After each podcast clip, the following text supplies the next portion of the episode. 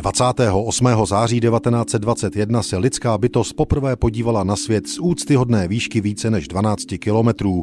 33-letý americký testovací a vojenský pilot John Arthur McRady ve svém experimentálním dvouplošníku Le Père vystoupal do výšky 40 800 stop, podle našich evropských měření 12 400 metrů. Je to výška, ve které dnes létají dopravní letadla, před stolety to ale bylo něco naprosto neuvěřitelného. Pro McRadyho ale ne, protože on 20 28. září 1921 jen překonal svůj předchozí světový rekord 10 518 metrů. Při těchto rekordních pokusech už samozřejmě musel používat dýchací přístroj vlastní konstrukce. Poručík McRady, muž, který vstoupil do dějin letectví, se narodil v roce 1887 v Kalifornii. Do armády narukoval v roce 1917. Jako testovací pilot ale do evropských bojů první světové války nezasáhl. Sepsal ale první příručky pro americké adepty vojenského letectví.